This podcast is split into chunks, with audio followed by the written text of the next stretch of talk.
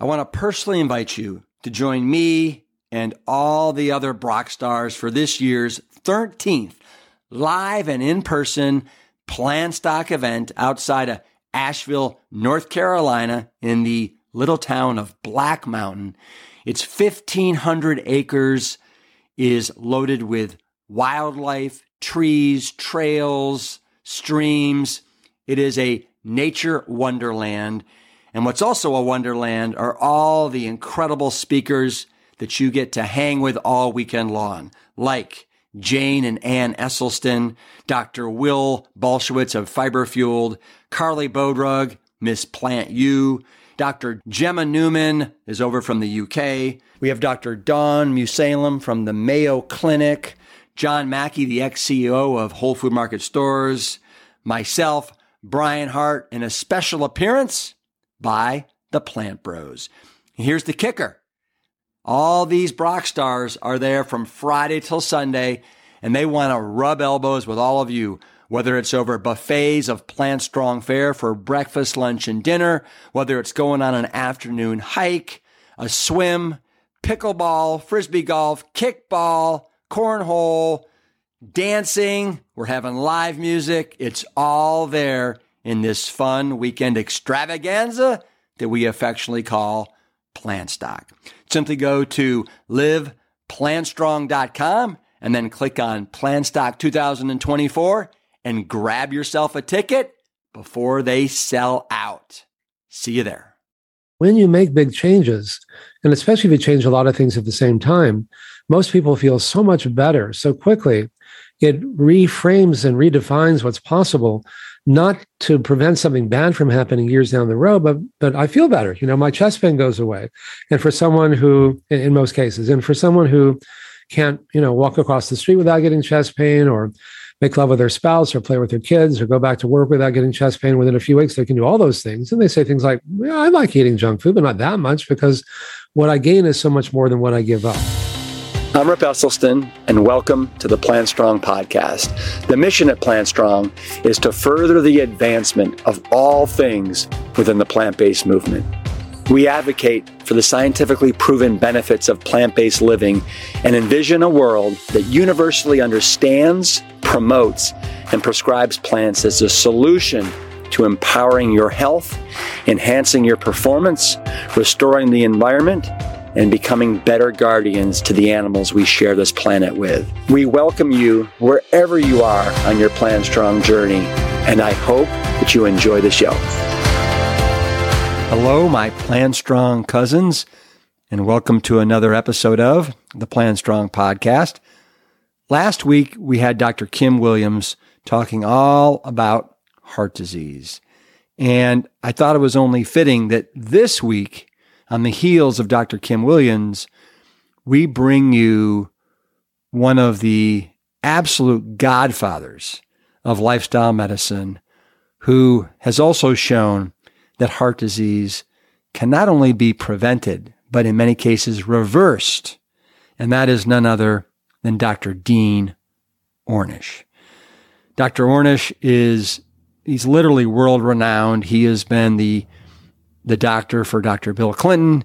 He's made amazing inroads with Michelle and Barack Obama. He has written numerous best selling books, and he is the founder and president of the nonprofit Preventive Medicine Research Institute, PMRI for short.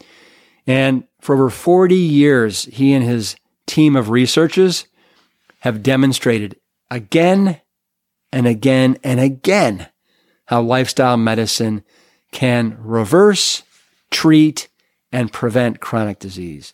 Now, from the very beginning, just like my father, Dr. Ornish was met with fierce criticism and skepticism, which would typically cause even the strongest willed of physicians to reverse their course.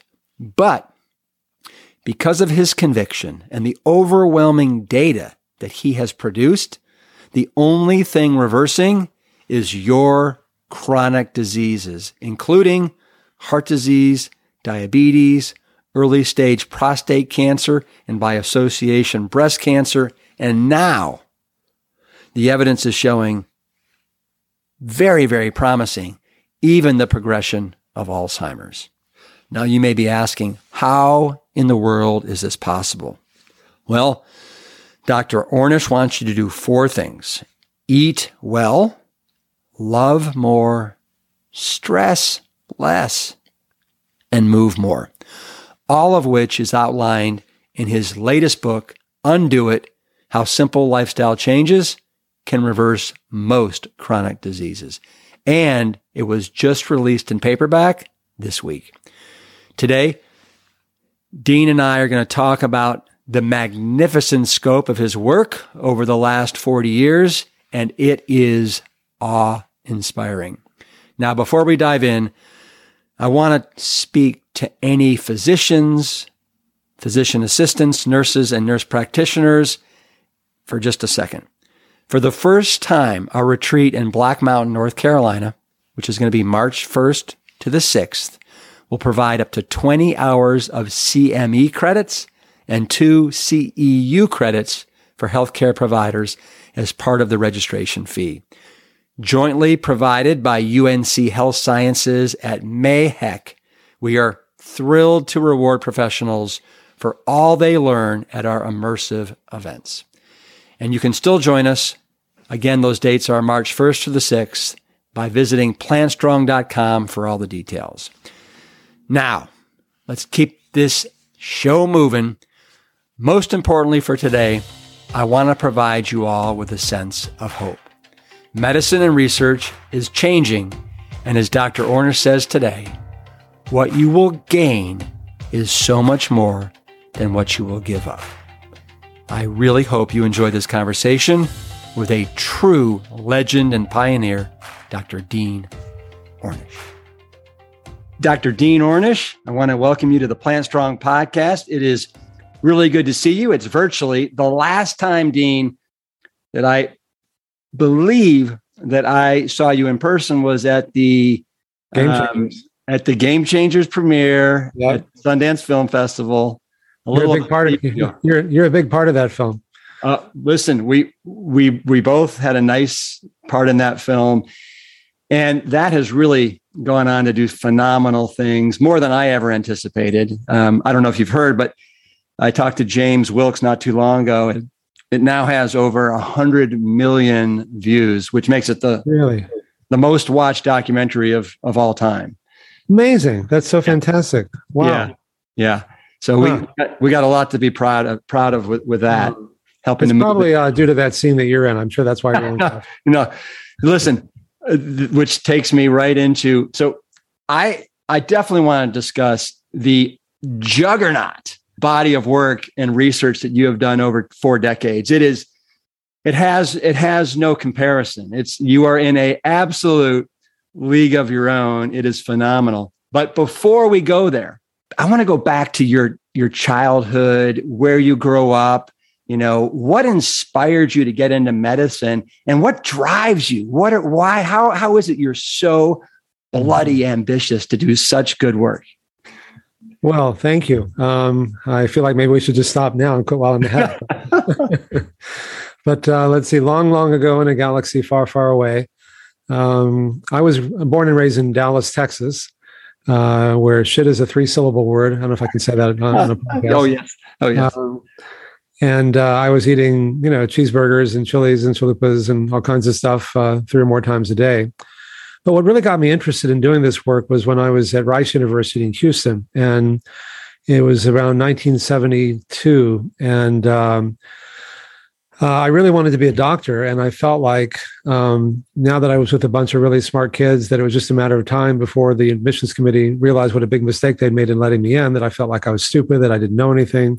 My college roommate at the time was one of the four people that year who scored a perfect score on his SATs and had a photographic memory, never had to worry. And I really wanted to be a doctor, and I knew I had to do well in organic chemistry. And the more I worried, the harder it became to study, and the harder it became to study, the more I worried. And I got kind of this downward spiral where I thought, gosh, you know, I'm never going to mount anything. And then I had this spiritual vision, which was more than I could handle at the time, which is that nothing can bring lasting happiness. And so the combination of feeling like I was never going to mount anything, but even if I did, it wouldn't matter. Uh, I thought, you know, I have a great idea. Why don't I just kill myself? You know, because uh, dead people look like they're happy, and I was really so miserable, and I couldn't even sit still. You know, I, I, mean, I was just constantly agitated. And then a week straight went by, and I literally couldn't sleep at all, which is enough to make anyone crazy. And so I was all set to do myself in, but my uh, saving grace was I got such a, I was run down so much, I got such a horrible case of uh, mononucleosis that I literally didn't have the energy to get out of bed. And meanwhile, my um, parents got wind that all was not well with their son.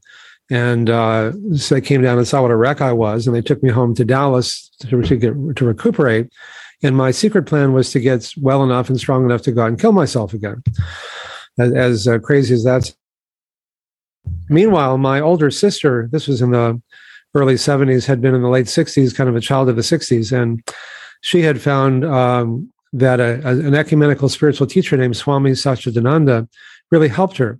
And so my parents decided when the Swami came to Dallas to give a lecture to have a cocktail party for the Swami. Now you can only imagine in uh, Dallas in 1973, in January of 73, how weird that must have been. Uh, even today, that would be weird in Dallas, but especially back then. And so in walks, you know, Central Casting's idea of what a Swami should look like, you know, long saffron robes and a long white beard and the whole bit. And he gave a satsang, a lecture in our living room. And he started off by saying, Nothing can bring you lasting happiness, which I'd already figured out, except I was ready to do myself in. And he was, you know, glowing. So I'm like, What am I missing here? And he went on to say what really turned my life around. It may sound like a new age cliche, but it really had a profound effect on my life. It really saved my life, really, which is that while nothing can bring us lasting happiness and health, the paradox is that for the most part, we already have that, that it's our nature for in the most part to be happy and healthy and not being aware of that uh, we run after all these things if only i had more whatever i think i need to be happy and healthy more money more power more beauty more sex more accomplishment more whatever then i'd be happy then i'd feel then, then i'd feel good uh, then i'd be peaceful and then people would love and respect me i wouldn't feel so lonely and so once I set up that view of the world, which by the way, so much of our culture reinforces, you know, the whole advertising industry is really about that once I set up that view of the world, uh, what the Swami taught me is that, however, it turns out that you feel badly because until you get it, you feel stressed. If somebody else gets it, then you feel really stressed, and it kind of reinforces this uh, zero sum game, dog eat dog world mentality. You know, the more you get, the less there is for me. So I better get it while I can. But even if we get it, it's very seductive in the moment. It's like, ah, I got it. Now I'm happy. But invariably, it doesn't last. It's either soon followed by either now what um, i'm sure you, there have been times when you thought gee if i just made x amount of dollars that would do it you know or if i just got you know this article written about this work i'm doing that would do it. And then that happened. And like well you know maybe a little more might be better. You know just it's either now what. You know one patient told me years ago that he said i can't even enjoy the view from the mountain i've climbed. I'm already looking over the next one. Mm-hmm. or if it's not now what it's so what. Big deal. It doesn't really provide that lasting sense of meaning. And so another patient said that the the letdown that comes from accomplishing a goal that I thought was going to really make me happy, and it didn't for very long, was so great. I make sure I've got a dozen projects going at the same time. And so the cycle continues. And so what the Swami taught me is that meditation and yoga and other things like that, um, they don't bring you a sense of peace, but rather they simply help you, at least temporarily, to stop disturbing the peace and the health and the well-being that are really already there. And that may sound like, you know, parsing words and semantics and splitting hairs and all that, but the, the implications are actually quite profound because if it's out there, if then everybody who has something that I need to be happy and healthy has power over me. And the other most important implication is that this, the question then shifts from how can I get what I think I need to be happy and healthy to how can I stop disturbing what's already there? That's something I can do something about, not to blame myself, but to empower myself. So I thought, okay, let me give this weird stuff a try. I can always go back to plan B and kill myself. And, and you're so, how how old are you right now? Are you? I was your... 19. 19. I was just in the middle of my uh, second year of medical school of uh, college. Yeah. At Rice University, and so I um, transferred to the University of Texas in Austin. I went on a plant-based diet, you know, which was a big departure for me having grown up in Texas and began to meditate. I couldn't even sit still long enough to meditate, but I'd meditate walking around. And then I got glimpses of what it meant to feel peaceful. And then I could suddenly now connect the dots between what I did and how I felt. And when I began to feel peaceful, to remind myself or to remind myself that the meditation didn't bring me that sense of peace, but at least temporarily, it enabled me to stop disturbing what was already there. Mm-hmm. And then the paradox was, Rip, when I thought I had to, you know, do well in organic chemistry so I could get into medical school, so people would love and respect me, I couldn't, I was so agitated, I couldn't read a headline in a newspaper tell you, you know, a minute later what it said.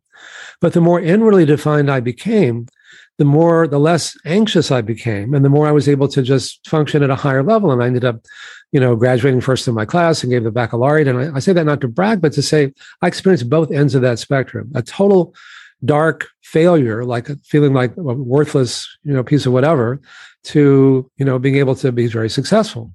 And so later, when I was in medical school, I began to realize that suffering can be a really powerful doorway for transforming our lives. As you know, uh, change is hard, but if you're hurting enough, then the idea of change becomes more appealing. And one of the reasons why I've spent so much of my adult life and over the last four decades doing research is that properly done, you know, with you know the best in, uh, collaborators the most respected collaborators published in the leading peer reviewed journals can redefine what's possible for people.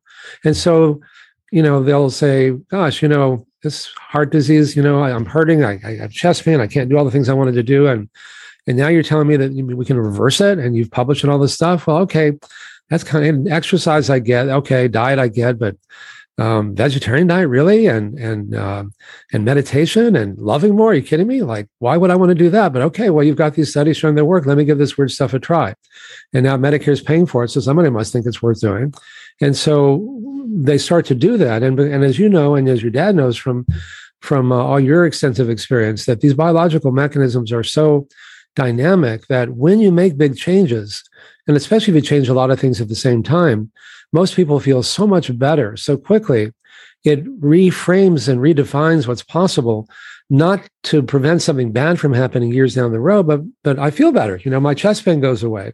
And for someone who, in most cases, and for someone who can't, you know, walk across the street without getting chest pain or make love with their spouse or play with their kids or go back to work without getting chest pain within a few weeks. They can do all those things. And they say things like, yeah, I like eating junk food, but not that much because what I gain is so much more than what I give up. And that's really the key is if what you gain is more than what you give up and quickly, you know, fear of dying or fear of a heart attack or fear of a stroke is not really sustainable. I mean, for maybe a month or two after someone's been diagnosed with a heart attack, they'll do pretty much anything that their doctor or nurse or dietitian tells them. But then it, it comes back because we all know we're going to die. It's like people don't want to think about that. The mortality rate is still 100%. It's one per person, but we don't think about it most of the time.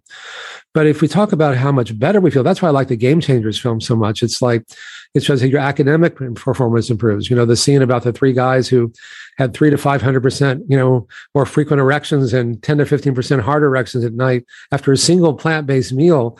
I mean, the, the film crew went on and became plant-based, apparently, you know, after watching that thing. That's why it's got 100 million views. Yeah. I mean, it's, it's, it's, it's truly game changing for a lot of people to realize that. I want to take a short break from Dr. Dean Ornish and share with you an email that I received the other the other week. I want you to know that we receive scores of emails every day from people that have been able to turn their health around with the power of eating Plant Strong. And we love reading these emails. We read every single one of them because it is so reaffirming that what we are doing at Plant Strong is having a profound impact on reshaping people's lives. Now, this particular email is from Anita, and I want to read it to you because I think that it epitomizes the resiliency of the human spirit and the body's innate desire to heal itself when fueled with the proper strong foods. Here you go. Anita writes I was diagnosed with insulin resistance in the early 2000s. I was told to go on a low carb diet and to avoid eating fruit, which I love, and sugar. I was given zero guidance from the doctors on how to do this, so I picked up a popular book on low carb dieting. After six months of pushing through this diet, I lost a whopping five pounds. How frustrating.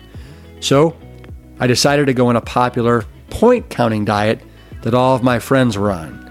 I pretty much starved myself on this diet and still only lost five pounds. This would be the beginning of my yo yo dieting. In 2012, I was diagnosed with hyperthyroidism and my insulin resistance was getting worse. I would try many calorie restrictive and low carb diets with little to no success. I would beg my doctors to give me a solution. Why were these diets not working? Then the keto diet started gaining popularity. I did the keto diet for six months and felt like garbage. I only lost a few pounds. My energy was low. My joints were killing me. My lipid panel was not good and my liver enzymes were on the rise, and I was starting to get a fatty liver. On June of 2021, I turned 57 and had my bi yearly checkup.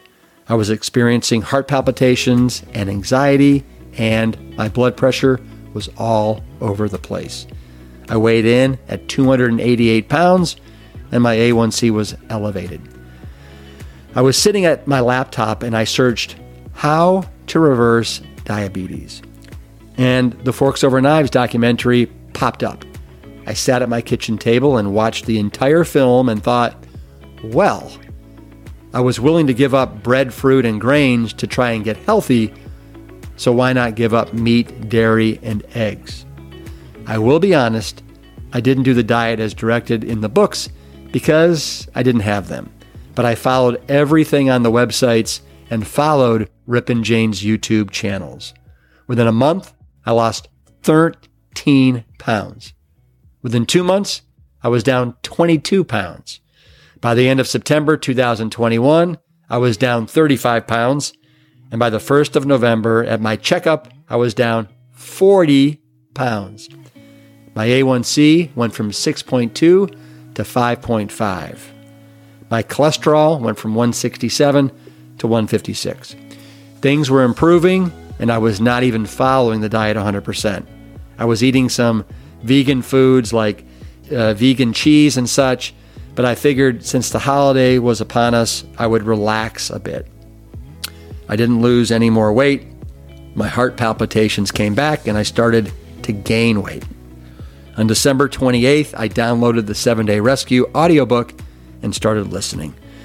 Then my husband, my son, and I watched the Rips Rescue Make Yourself Heart Attack Proof, and now we are all doing the plan 100%.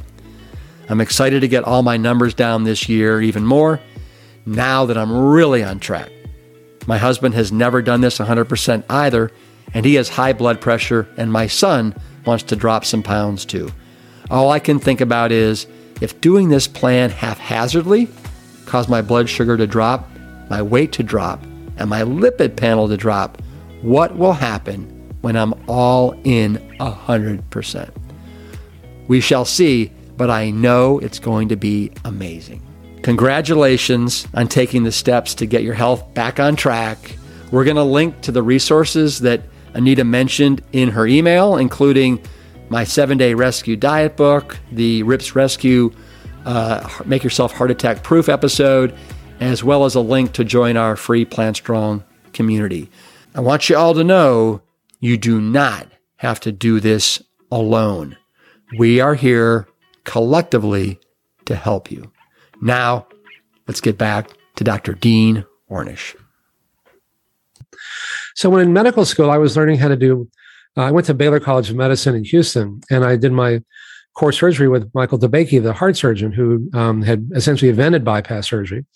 And he was really a, t- a kind of an old school tyrant. You know, he was like, like, what year are you, son? I'd say, well, I'm in my, starting my third year. He goes, damn, it's going to be so, so, much harder to bust you out of here now with all these weird ideas you've got. And he's the kind of guy that will like stick you if you didn't move your hand quickly. No, when you say you, when you say he said you had weird ideas, so you already had what? What were those weird ideas that he knew you already had?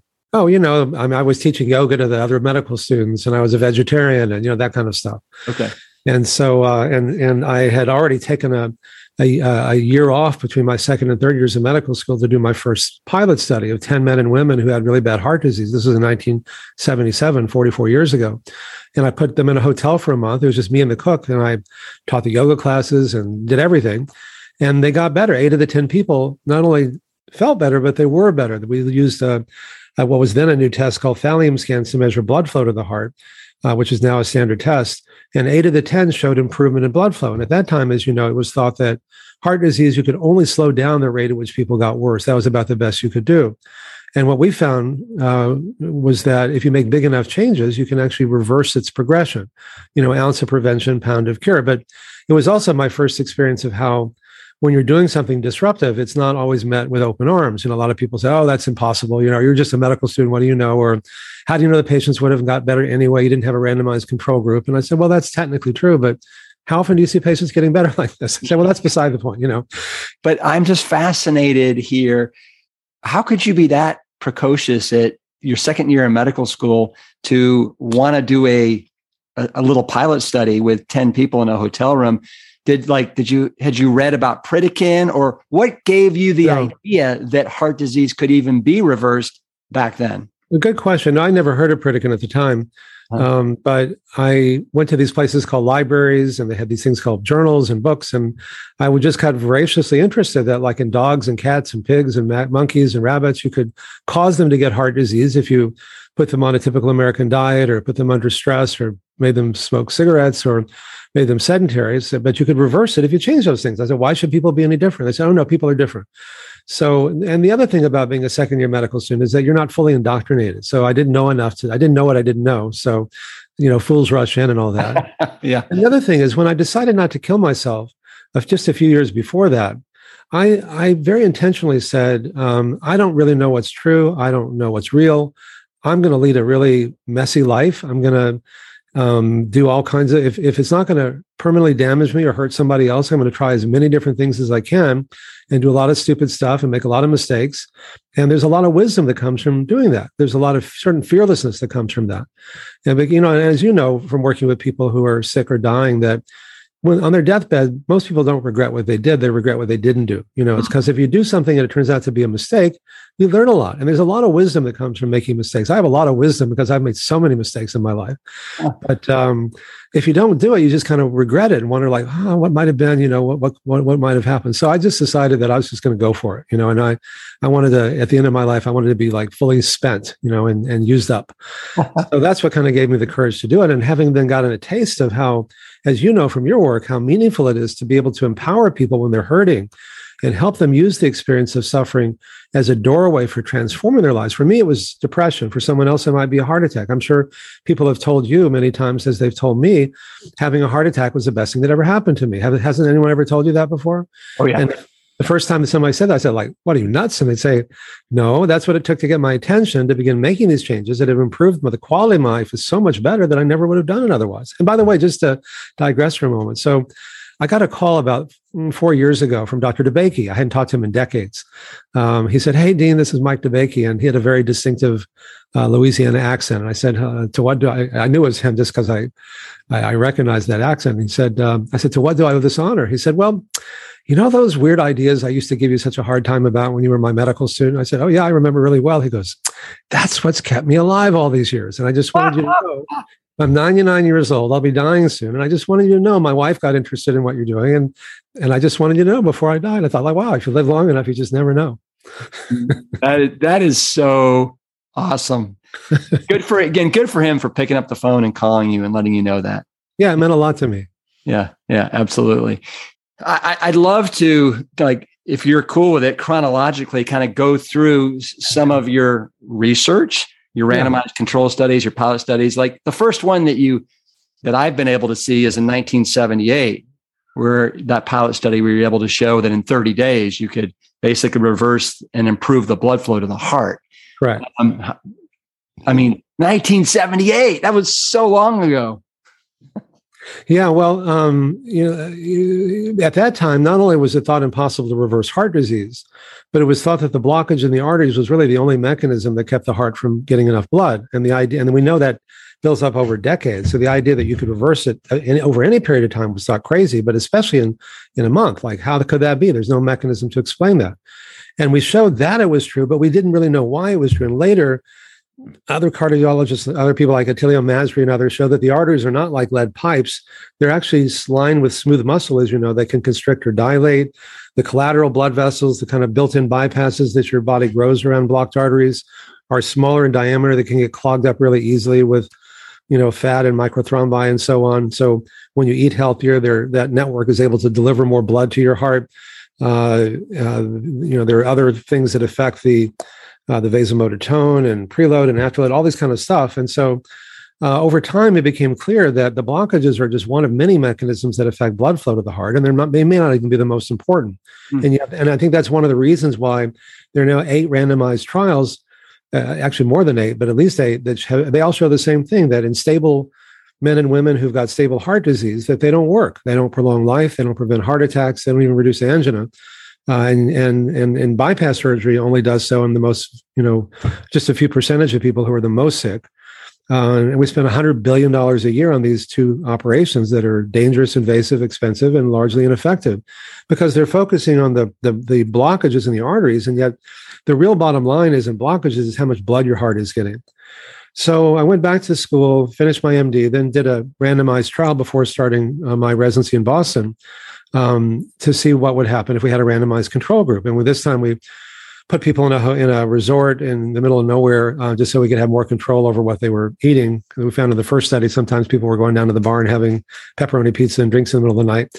And uh, in just 24 days, which we scientifically picked because they said we could use it for free for 24 days, um, we found that there was the, the heart, the ability of the heart to pump blood as a measure of the underlying heart disease improved. Uh, and it was statistically significant after just 24 days. And we published that compared to the randomized control group, which actually got worse during that time. Again, it shows how dynamic these biological mechanisms are for better and for worse. And so we published that in the Journal of the American Medical Association. And um, ended up going up to Boston to Harvard and Mass General to do my uh, fellowship and residency. Moved to San Francisco in 1984 and began the most definitive study called the Lifestyle Heart Trial, which um, used the state of the art. I mean, ironically, we're using these high tech, expensive, state of the art scientific measures to prove how powerful these very simple and low tech and low cost interventions are. And so, and, and I, I, don't know, I don't know about you, but one of the issues I continue to struggle with, and, and the biggest obstacle I find in doing this work is people think, oh, diet and lifestyle, that's kind of boring. How powerful could that be? You know, it's got to be a new drug, a new laser, something really high tech and expensive to be powerful. And I think our unique contribution has been to use these very high tech, expensive, state of the art scientific measures to prove how powerful these very low tech and low cost and often ancient interventions can be. So we use quantitative arteriography to measure very accurate reproducibly the amount of blockages in the arteries. We actually flew our patients to Texas, where they had the best cardiac PET scanner in the world at the time, to measure blood flow uh, most accurately. Uh, we looked at cardiac events and so on. And we found that after one year, uh, the experimental group who made these lifestyle changes showed some reversal. They, their arteries got less clogged, which had never been shown in a control study before, whereas they got more clogged uh, in the uh, in the uh, randomized control group. And then we uh, we published that in the Lancet, the leading international peer-reviewed medical journal. And then we're using those. I mean, it's hard to get funding to do studies that have never been done before, and everything we've done has never been done before because they think, why should we waste our money? Everybody knows it's impossible. And it's like, well, let's find out. You know, they say, well, why should we waste our money? We know it can't be done. And it's a catch 22. Without the money, you can't show it works. And they don't think it's works. They don't want to fund it. So we just took this approach saying, look, let's just, if we're doing good work, somehow the universe will provide. And I know that sounds so California flaky, but it's, it's the way I've always lived my life. And the money always seems to come in somehow, you know, just when we most need it. And so then, but based on the one year findings, we were then able to get a, a large grant from the National Institutes of Health to extend the study for four more years. And we found even more reversal after five years and after one year, whereas the control group, who were doing just what their doctors had told them, showed even worsening, more blockages after f- five years and after one year. Yeah. And we also found a 400% improvement in blood flow to the heart uh, after five years when compared to the randomized control group. And there were two, there were, um, we, we uh, there were uh, 70% fewer heart attacks, strokes, bypasses, angioplasties, and stents in the group that made these changes compared to those who didn't. So then um, we began. I, I, began thinking, you know, well, this is going to change medical practice, kind of, kind of in a naive way, and and uh, to some degree it did, but not nearly what I thought it would be. And then I realized is, you know, that, uh, you know, it's like follow the money. You know that um, that you know we get trained to use drugs and surgery as doctors. We get reimbursed to use drugs and surgery. So not surprisingly, that's what we use. You know, it's like that old saying from Abraham Maslow: "The only tool you have is a hammer. You see everything as a nail." So I thought, well, if we could, we went insurance company by insurance company. It's very hard to get insurance companies to do something entrepreneurial or innovative. That's people don't go into that world for that reason.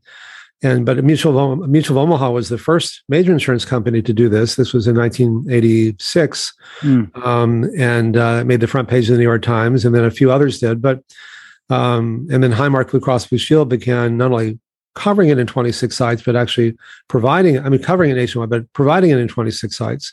And they found they cut their overall healthcare costs in half in the first year and by fourfold um, in the uh, subgroup of people they'd spend at least $25,000 on. And then uh, Mutual of Omaha found that they almost 70, almost 80% of the people who were told they needed a stent or bypass could choose our lifestyle program as a direct alternative. And they cut, and they um, saved almost $30,000 per patient in the first year. And it's really important to show cost savings in the first year because the insurance companies know that a third of people change jobs and change insurance companies every year. And they say if it's going to mm-hmm. take longer than a year, why should we spend our money for some future benefit that someone else is going to get? So, but I knew that it's, you know, we could spend the rest of our lives going insurance company by insurance company. So I thought, well, if Medicare would cover it, then that would be a real game changer, no pun intended. And um, if, if Medicare covers it, then most of the other insurance companies would. So um, I, I met with them and they basically weren't interested in doing it. You know, and they said, "Oh, no one will do it." And I brought with me the chief medical officer of. Um, of what year uh, are we in? What year are we in now? This was in 19. Uh, let me think about this. Because uh, I know maybe it took that long, but 2010 they announced yeah. coverage of their Ornish program. Yeah, this was 1994 because it took 16 years to get this done. I, wow. I mean, wow. my persistence is my best, my worst quality. Let's put it that way. and so they said, you know, uh, you know, if we pay for this, everybody's got a crystal ball and a pyramid is going to want to have Medicare coverage. And I brought with me the chief medical officer of Mutual of Omaha. He said, look, my name is Ken McDonough. I'm the senior VP and chief medical officer of Mutual of Omaha. We're not a radical company. We're Mutual of Omaha, for Christ's sake. And, and we cover this because it's got years of randomized yeah. controlled trial data showing it's safe and effective and sat down. They said, well, nobody's going to do this. And I brought with me guy named Rick Collins, who was the chief of cardiology at the first hospital we trained, which also happened to be in Omaha. He said, Look, I, I make my living doing stents and angioplasties, and 90% of the people I would have operated on were able to choose this program as a safe alternative. And that was it. And they still wouldn't do it. So that night, it just happened that I was having dinner with Bill Clinton. Uh, and because I've been working with him since 1993. Yeah um, he said, How was your day? And I said, It really was challenging. He said, Well, maybe I can help. I said, Well, maybe you can. You're the president of the United States. You know, you're the head of the executive branch. And so I had some stuff with me and it was just the two of us in the White House. I just gave it to him. I didn't have to go through staff or anything. I thought, Well, he'll just make a call and that'll be it.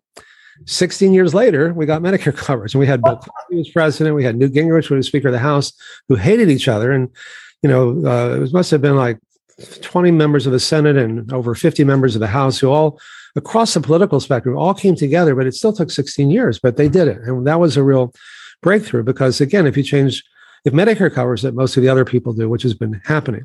Now, the other breakthrough is that just a few weeks ago, Medicare agreed to cover our program when offered through Zoom at the same rate as when it's done uh, in the bricks and mortar world. So uh, now we can reach people who don't live within driving distance of a hospital or clinic, that they can be in rural areas. We can help reduce health disparities and health inequities and so on. That's anyway, so we went, on, we went on from there to do, um, we found that, you know, high blood pressure, high cholesterol, type 2 diabetes, because so many of these people have the same conditions. And um, I'll come back to this, but that's really the idea of the unifying theory. But let me just make myself a note to come back to that. Anyway, and then we did a study um, with um, the chair of urology at Memorial Sloan Kettering Cancer Center, Bill Fair at the time, and uh, uh, Peter Carroll, the chair at UCSF at the time, to see if these same lifestyle changes could affect the progression of men with early stage prostate cancer. And we found that they did. Um, uh, you know, it was a randomized controlled trial, and we were able to stop or reverse the progression of early stage prostate cancer in the people who made these changes, same changes, uh, whereas they got worse in the control group. And then we did a study with Craig Venter, try to get us some sense of what are some of the mechanisms to help explain these findings. And we, Craig was the first to decode the human genome, as you know. And we found that over 500 genes were changed in just three months, turning on the good genes, turning off the bad genes. Um, in fact, when Bill Clinton's bypasses clogged up 14 years ago, um, his cardiologist held a press conference and said, "Oh, it was all in his genes. His diet and lifestyle had nothing to do with it." And having worked with him for so many years, I knew it had everything to do with it. So I, I sent him a note and I said, "You know, the friends I value the most are the ones who tell me what I need to hear, not what I want to hear. And you need to know it's not all in your genes. In fact, we've shown you can actually change the expression of your genes. And, and if it were all in your genes, you'd be a victim. And you're, you're not a victim. You're one of the most powerful guys on the planet. So he began doing this. He's now been doing it for 14 years. I think he talked to your dad too, which is great. And um, and he's he's talked about this publicly. His disease, heart disease, is getting better. And I think whatever your politics, when a former president who is known for you know running to McDonald's makes these changes, it really can inspire lots and lots of other people. Anyway, I just want to know, like, so you know, you, you you've done all these studies, research showing that you can reverse heart disease. And then what was the impetus for you to try and show that you could do something with prostate cancer? Well, it's a good question. Um, I began to realize that um, the same biological mechanisms that affect heart disease affect so many other conditions. And, and let, let, me just digress a moment and talk about this unifying theory that I wrote about in the Undo It book, which which just now came out in paperback. And that is, over these four decades of studies, I think like it wasn't like there was one set of diet and lifestyle changes for reversing heart disease or different for diabetes or prostate cancer or changing your telomeres or your gene expression and perhaps even Alzheimer's disease. It was the same for all these. And I thought, why is that? And then it became like kind of a blinding flash of the obvious. Like I was trained, like all doctors, to view all these as being different diseases, different diagnoses, and different treatments. But it became clear to me that they're really not so different. They have a lot more in common. They're in many ways the same disease, manifesting and masquerading in different forms because mm-hmm. they all share the same underlying biological mechanisms chronic inflammation, oxidative stress, changes in the microbiome, and telomeres, and gene expression, and angiogenesis, and overstimulation of the sympathetic nervous system and immune function, and so on. And each of these, in turn, is directly influenced by what we eat, how we respond to stress, how much we exercise, and how much love and support we have.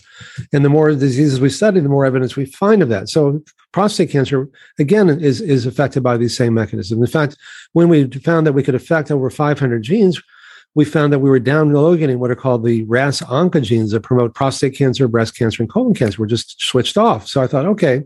And, and prostate cancer is a really interesting disease to study for a number of reasons. One of which is that a certain number of men uh, choose to do what's called watchful waiting, or now called active surveillance, where they they know they have cancer, but they're not having it treated. So we we we only recruited people who were doing that. So then we could randomly divide them into two groups and have one group who we knew had prostate cancer but wasn't being treated with chemo or surgery or radiation. So we could then compare them and see what are the effects of lifestyle changes alone without being confounded with the other usual kinds of interventions. But what's true for prostate cancer will likely be true for breast cancer as well. Mm-hmm. And so we found that we could actually stop or reverse its progression. Uh, which was exciting. And you know, right now, what happens is most guys, if you get long, if you live long enough, are going to get prostate cancer, but you're more likely to die with it than from it. And yet most guys get scared to death. You know, they have a biopsy. They, oh, you got to get it out now before it spreads. And, and they do. And most of the time, it turns out there are now two large scale studies, 10 year studies in the New England Journal of Medicine, that only about one out of 49 or 50 men actually lives longer because they have surgery or radiation or chemo. The other 49 often get maimed in the most personal ways. They're often either impotent, they can't have sex, or incontinent, they're wearing a diaper for no real benefit at huge economic and huge personal costs. But if the only choice you have is between doing nothing and doing something, most guys, you know, like we want to do something, you know. And now we have the third alternative, which is to um, go to your doctor and make sure you don't have the most aggressive form of prostate cancer. And if you don't, then ask your doctor to go go on this lifestyle program and then monitor yourself you know every few months with ultrasounds and other things and repeat biopsies every few years or so and and uh, and see if you can avoid having those interventions which is you know uh, a, a more a, a, an aggressive non-surgical non-pharmacologic intervention if you want to put it so were you, were you actually able to show because i know you're able to show bringing down the psa level were you able to show a decrease in the potential size of the cancer we didn't measure the size of the cancer, but we measured the tumor activity using a test called uh, um, uh, that. Uh, uh what was the guy's name? Did it anyway? It's it's a um, it's a it's a it's a special test that enables us to look at the activity of the tumor. And we found that. And also, none of the experimental group patients needed surgery or radiation or chemo in the first year, but six of the control group patients did. Mm-hmm. And when we added the serum, the blood of the patients to a standard line of prostate tumor cells growing in tissue culture in uh, Bill Aronson's lab at UCLA, 70% of the tumor was inhibited versus only 9% in the control group. Now, think about that. These are people who went on a plant based diet and made these other changes, drew their blood, added it to a tissue culture of prostate tumor cells growing, and it inhibited the growth 70% versus only 9% in the uh, control group. And so, uh, taken as a whole, it's for the first, and as far as I know, still the only randomized trial showing that these lifestyle changes can slow, stop, and often even reverse its progression, which is really exciting. Incredible. Then we did a study with Elizabeth Blackburn, who got the Nobel Prize for discovering telomeres, which, as you know, are the ends of our chromosomes that regulate uh, aging, cellular aging. They're like the plastic tips on the end of a shoelace to keep your shoelace from unraveling. They keep our DNA from unraveling.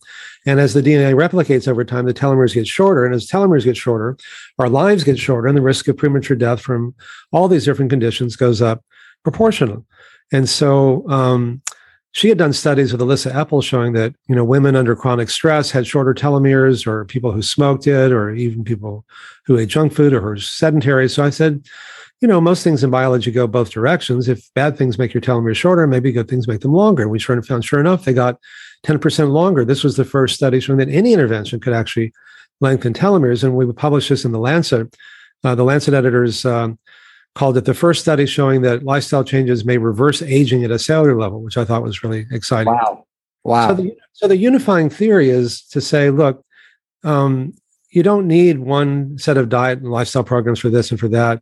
You know, personalized medicine is fine, but it's these same lifestyle changes that can affect so many different chronic diseases because they all share the same mechanisms, which in turn are directly influenced by the lifestyle choices that we make each day. And it helps explain why you know, Colin Campbell found that, you know, in the China study that they had such low rates of all these chronic diseases until they started to eat like us and live like us and all too often die like us, or why we find what we call comorbidities. I'm sure when you work with people with heart disease, they often have type 2 diabetes or high blood pressure or high cholesterol or obesity because it's the same disease, just kind of manifesting in different ways. And why, when you put them on the same lifestyle changes, all these different conditions often get better. And people who are told that, you know these are drugs you have to take for the rest of your life to lower your cholesterol blood pressure blood sugar that under their doctor's supervision they can often reduce them or get off them altogether. Wow. So dean th- that was quite a litany right there. So between between between you know showing reversing heart disease prostate cancer changing gene expression uh, you know lengthening the the, tele, the telomeres what has you excited right now Oh, well, spending more time with my friends and family has been really great. Not having to travel so much during COVID has been wonderful. But um, what I'm most excited about professionally is we're in the midst of doing the first randomized trial to see if we can uh, stop or reverse the progression of men and women who have early Alzheimer's disease. And I have a personal interest because my mom and all of her siblings died of Alzheimer's. She was totally brilliant. And just watching her beautiful mind decay was so tragic. Um, and I think we're at a place with and I have one of the ApoE4 genes for it. Uh, but I think we're at a place with Alzheimer's very reminiscent, Rip, of where we were with heart disease 40 some odd years ago. In other words, the same biological, what's good for your heart is good for your brain, and vice versa. What's bad for your heart is bad for your brain. The same biological mechanisms that affect heart disease affect Alzheimer's. And the less intensive interventions of Alzheimer's, uh, the, uh, the, the, what's called the finger study, the mind study, can slow the rate at which they get worse that they progress into dementia. Just like back then, the less intensive, like American Heart Association diet, slowed the rate at which your arteries got clogged, but wasn't enough to stop or reverse it. You know, ounce of prevention, pound of cure, if you will. Uh, my hypothesis is that a more intensive intervention might stop or reverse it. And unlike heart disease, where there are all there's still other treatments that have some benefit, you know, drugs and surgery and so on. Nothing really can stop the progression of early stage Alzheimer's. Yeah, you know, there was a drug that was approved this year called aducanumab. It was the first drug in 20 years that has been approved for treating Alzheimer's. They spent billions and billions of dollars on these drugs and they've all failed.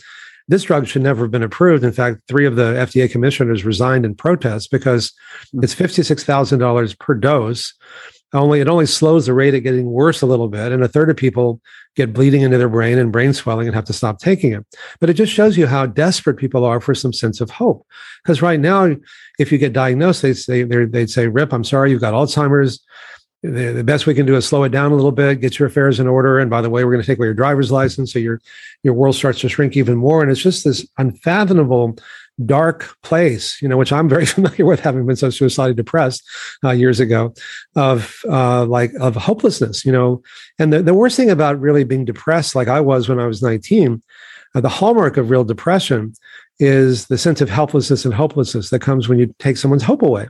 Mm. And, um, and and you're told that nothing, it's only going to get worse, and that can be self-fulfilling in a, in a, in a way because it's like your brain just starts to shut down almost as an adaptive response to such horrible news.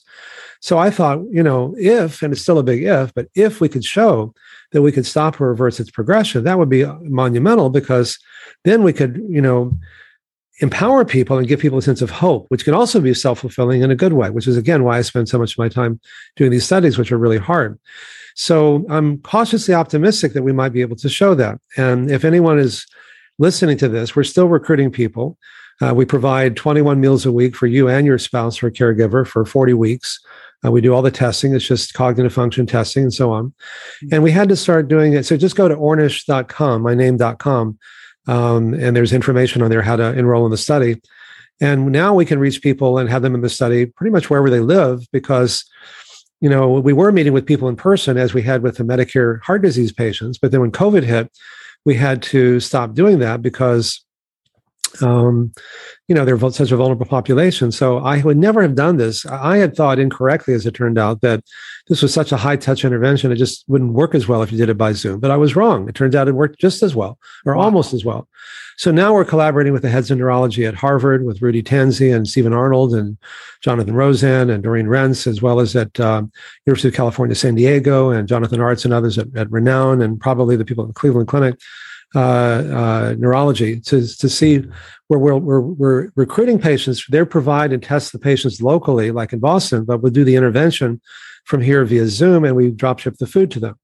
So um, we can now reach people wherever they live with, and I, think it's going to be the latest example of how these you know, to radically simplify. You know, the, the, the Undo It book starts with one of my favorite quotes from Albert Einstein, which is that if you if you can't make it simple, if you can't explain it simply, you don't understand it well enough. And to try to reduce all this complexity down to, you know, eat well, move more, stress less, love more. You know, that's it. And even with COVID, you know, with the new Omicron variant that's just coming out, everybody's so justifiably concerned about because you know the vaccinations only protect you about 40% even get a booster it's only about 78% so people are looking for new ways of trying to strengthen their immune system even if they everybody should get vaccinated and wear masks and so on but even if you do that you're not, you know, there's only going to be a lot of breakthrough cases. And there was a study that came out a, about a month ago in the British Medical Journal where they looked at frontline COVID 19 healthcare workers in six countries who are exposed to COVID every day. And they found those on a plant based diet were 73% less likely to get moderate to severe COVID. Mm-hmm. Those on a pescatarian diet were 59% less likely.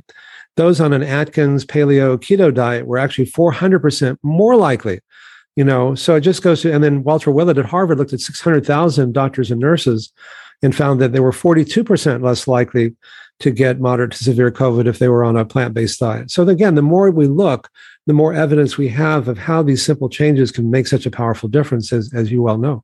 Well so that that leads me to my next question. Is that I, the latest data that i have dean is that annually we're now spending like 3.6 trillion dollars on healthcare um, and that's like 10, almost $11,000 per person in America. Um, and that less than 3% of hmm. that budget or, or of that, that cost is prevention. I'm surprised it's that high, actually. 86% of that, it's actually up to 3.8 trillion now. I mean, oh, trillion oh, there uh, adds up. Uh, 86% of that is for treating chronic diseases, which, as you know, are largely preventable and even often reversible through changing lifestyle. My approach, just like yours is, is to treat the cause. Yeah. And when we can treat the cause, which are to a much larger degree than we had once realized, these lifestyle choices we make each day, that our bodies often have this remarkable capacity to begin healing and much more quickly than we had once thought. But it's not only medically effective, it's cost effective. As I mentioned, you know, we did a study with Highmark Blue Cross Blue Shield, where there was not only covering but also providing our program in West Virginia, Nebraska, and Pennsylvania. It's 26 different sites there, three of the more challenging parts of the country. And uh, they cut their costs in half in the first year and by fourfold when they looked at the people they'd spent at least $25,000 on in the prior year. So if we really want to reduce costs, and these are really not healthcare costs, they're mostly sick care costs, and we want to reduce costs and make better care available to more people at lower costs, you know, the more democratic agenda or empowering the individual and freedom of speech and freedom of choice and and personal responsibility, more the Republican side, these really kind of comes together. We have to work with people on the real basic cause, which are these lifestyle choices. And one of the reasons why I spent 16 years of my life to work to try to ultimately get Medicare to cover this, which they did, is that um, if you change reimbursement, you change medical practice and even medical education. You know, I'm on the um, uh, nutrition working group of the American College of Cardiology. We published a paper last year in the leading uh, uh, peer-reviewed cardiology journal, the Journal of the American College of Cardiology, that the average doctor gets four hours of nutrition training a year. Yeah. The average cardiology fellow in four years of training gets none. You know, but now that we're changing reimbursement, that's slowly beginning to change, and and your work and your dad's work and other people are really um, helping to lead the way in doing that. Mm. Well, so over your last 40 years, I want to know what would you say? And it sounds like maybe Medicare, but I, what's your biggest victory and what's your biggest frustration? um, I think getting Medicare, I don't know, they're all kind of important. If, if we can, huge. If, you know, Medicare was probably the, the, the, will have the most impact just because for all the reasons we've been talking about. And now that Medicare is paying for it, most of the other insurance companies are. And then we can make it like you, having seen what a powerful difference these changes can make. I didn't want this just to be concierge medicine. I wanted to be available to as many people as possible. Now it is, which is great. Uh, if we can show, and it's still an if, but it's not as big an if as it was when we started, that we can stop reverse the progression of early stage Alzheimer's, that'll be probably the, the biggest accomplishment because nothing else works. And when you lose your memories, you lose everything. So, um, and I think it will, and again, if we can reverse it, then we can prevent it and, or at least help prevent it. And a lot of, there's some new tests coming out, uh, the biomarkers that can like measure amyloid in your blood, you know, 20 years before it becomes clinically apparent. But a lot of people say, why would I want to know if I'm at risk for getting such a horrible disease if I can't do, get anything, do anything about it? It's just going to make me crazy. But if we can show you can do something about it, then it'll probably require less intensive changes to help prevent it than it does to stop or reverse it after the fact. What about um, Sanjay Gupta? Because didn't he just come out with a book all about, uh, I think, uh, Alzheimer's and stuff? Yeah, yeah, I wrote him a quote for that book. He actually came and uh, filmed our study. So when, when, it's finished, he may do something on that. And Louis Psihoyos, who, as you know, did the Game Changers, has yeah. been filming the Alzheimer's patients all the way through. So uh, we'll be able to. Um, have more than just a journal article we can actually share people and show the struggles they go through and you know how they can overcome them and actually seeing them to the degree that they're getting better What's your uh, what's your time frame on this study? I don't know. It just depends on how. Now that we're recruiting from all these different sites, we're hoping that we can get the rest of the patients a lot more quickly than it's taken us, us until now, and and so we're cautiously optimistic. Yeah, yeah. Well, deservedly so.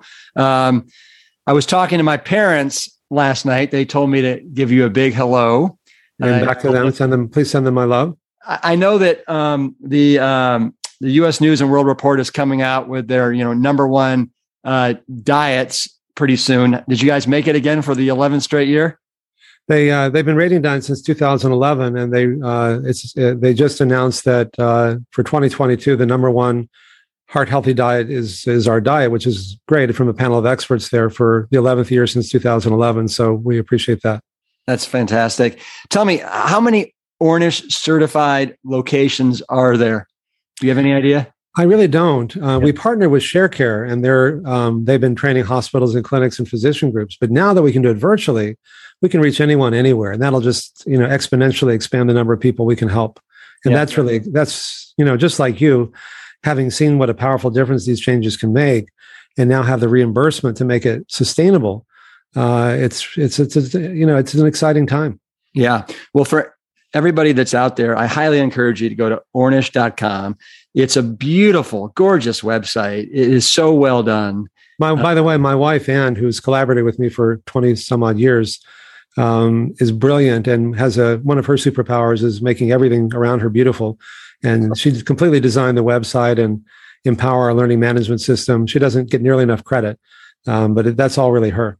Well, it it is really it's uh, I am very envious. It's beautiful. Uh, tell me this, Dean.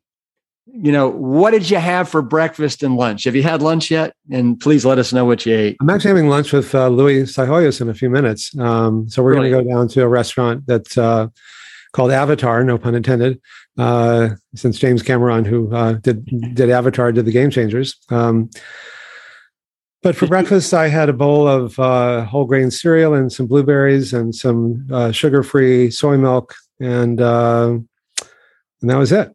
Yeah, it was nice. Did you hear uh, that uh, Avatar 2 is coming out in December of 2022? So in a year. Yeah. And then three is coming out two years after that, then four, and then five. And Avatar 2 is like almost all underwater. And these actors and actresses had to learn to hold their breath for like minutes at a time. Yeah, well, I, I know that because, uh, as you know, Jim Cameron uh, went on a vegan diet um, because he's an explorer as well as a filmmaker. And when he learned that more global warming is caused by livestock consumption than all forms of transportation combined, he uh, he went on this for environmental reasons. And he has so much energy. He's in his 60s like I am. You know, he's actually making avatars two, three, and four at the same time in New Zealand. Yeah. They'll be released a year apart, but they're actually doing them all at the same time. And it just goes to show you how you know how much energy doing something like this can do. And by the way, my younger my son, uh, who's 21, is a as an accomplished musician, and one of his favorite indie bands is called Vulfpeck, uh, V U L F P E C K. And they gave a concert a couple years ago at the Greek Theater at University of California, Berkeley, where I, you know, near where I live. And they had 15,000, you know, mostly kids in their 20s. And uh, the front man of the band is vegan. And uh, he said, you know, um, we went backstage to say hi to him. He said, you know, um, in the middle of my concerts, I usually talk about why I'm on a vegan diet, but and I talk about your work and other people's work. But since you're here, why don't you come out in the middle of the concert? I said, what? so he said, okay. So for like 15 minutes, I was actually cool to my son. It didn't last much longer than that. But when I went out there, I didn't talk about, you know, reversing heart disease and diabetes and prostate cancer and Alzheimer's. These are kids in their 20s. I said, you know, it's so easy to feel overwhelmed by what's happening in the world. Like, what can I do as one person yeah. about global warming, about, you know, feeding the hungry, about the deforestation in the Amazon, about, you know, all these animals that are, you know, kept in such horrible conditions? What can I do? Well, you know, something as primal as what you put in your mouth every day can affect all those things. You know, more global warming is caused by livestock consumption than all forms of transportation. It takes 14 times more resources to make a pound of meat based protein than plant based protein. If enough people ate a plant based diet, no one need go hungry. You know, one out of five kids in the Bay Area goes to bed hungry every night. It's pitiful. Uh, the deforestation in the Amazon is la- largely to clear cut to make room to graze cattle for, for meat, you know, and so on. There's seven to 11 billion animals that get uh, held under the most horrible conditions and killed just to provide food that we don't really need to do. Mm. You know, there was like this roar of the crowd. I said, "Oh, this is why people like to be rock stars." You know, it's amazing energy like that. But again, I think that anytime we can imbue the choices that we make with meaning. When I was so depressed when I was 19, I could take all the meaning out of life. You know, and and that's why I got so depressed. But I later learned that just choosing not to do certain things, like not to eat certain foods, so that it frees up resources to do all these wonderful things to help what's good for you is good for the planet. You know what's personally sustainable is globally sustainable. It can imbue those choices with meaning and therefore that itself also helps to make them sustainable. That's why i think that all religions and spiritual paths have dietary guidelines even though they're often in conflict with each other. Just whatever the intrinsic benefit is just the act of choosing i'm not going to eat certain foods imbues those choices with meaning. And i think meaning is something that we're all looking for more of Wow. Um, Dean, beautiful. Thank you. Um, I just got to say that you are, you are the, and I hope you don't mind me using this term, but you're the godfather of lifestyle medicine, treatment, treatment, prevention, reversal. And this is the direction that we got to get this country moving in. And you have done such an amazing job being that just guiding light for so many people, including myself, my father, and uh, you know Colin Campbell, John McDougall. You know, we're all indebted to your to your ferocious, um, ambitious research, and you are all over the map. It is the most beautiful thing. Way to go! Oh, you've made my day, my dear friend. Thank you, and uh, right back at you. And um, I look forward to the next time we can be together in person. Yeah. Hopefully, hopefully, we don't have to wait for another film to get made. Thank you so much for listening today. For a list of the resources on today's episode, visit the episode page at plantstrongpodcast.com. And we'll be sure to link to Dr. Ornish's new book, Undo It, as well as information on his latest research studies at PMRI. Thanks again for following and sharing and subscribing. And man, plants are the best. Thank you. The Plant Strong podcast team includes Carrie Barrett, Lori Kordowich, Amy Mackey, Patrick Gavin, and Wade Clark. This season is dedicated to all of those courageous truth seekers who weren't afraid to look through the lens with clear vision and hold firm to a higher truth. Most notably, my parents, Dr. Caldwell B. Esselstyn Jr. and Ann Crile Esselstyn. Thanks for listening.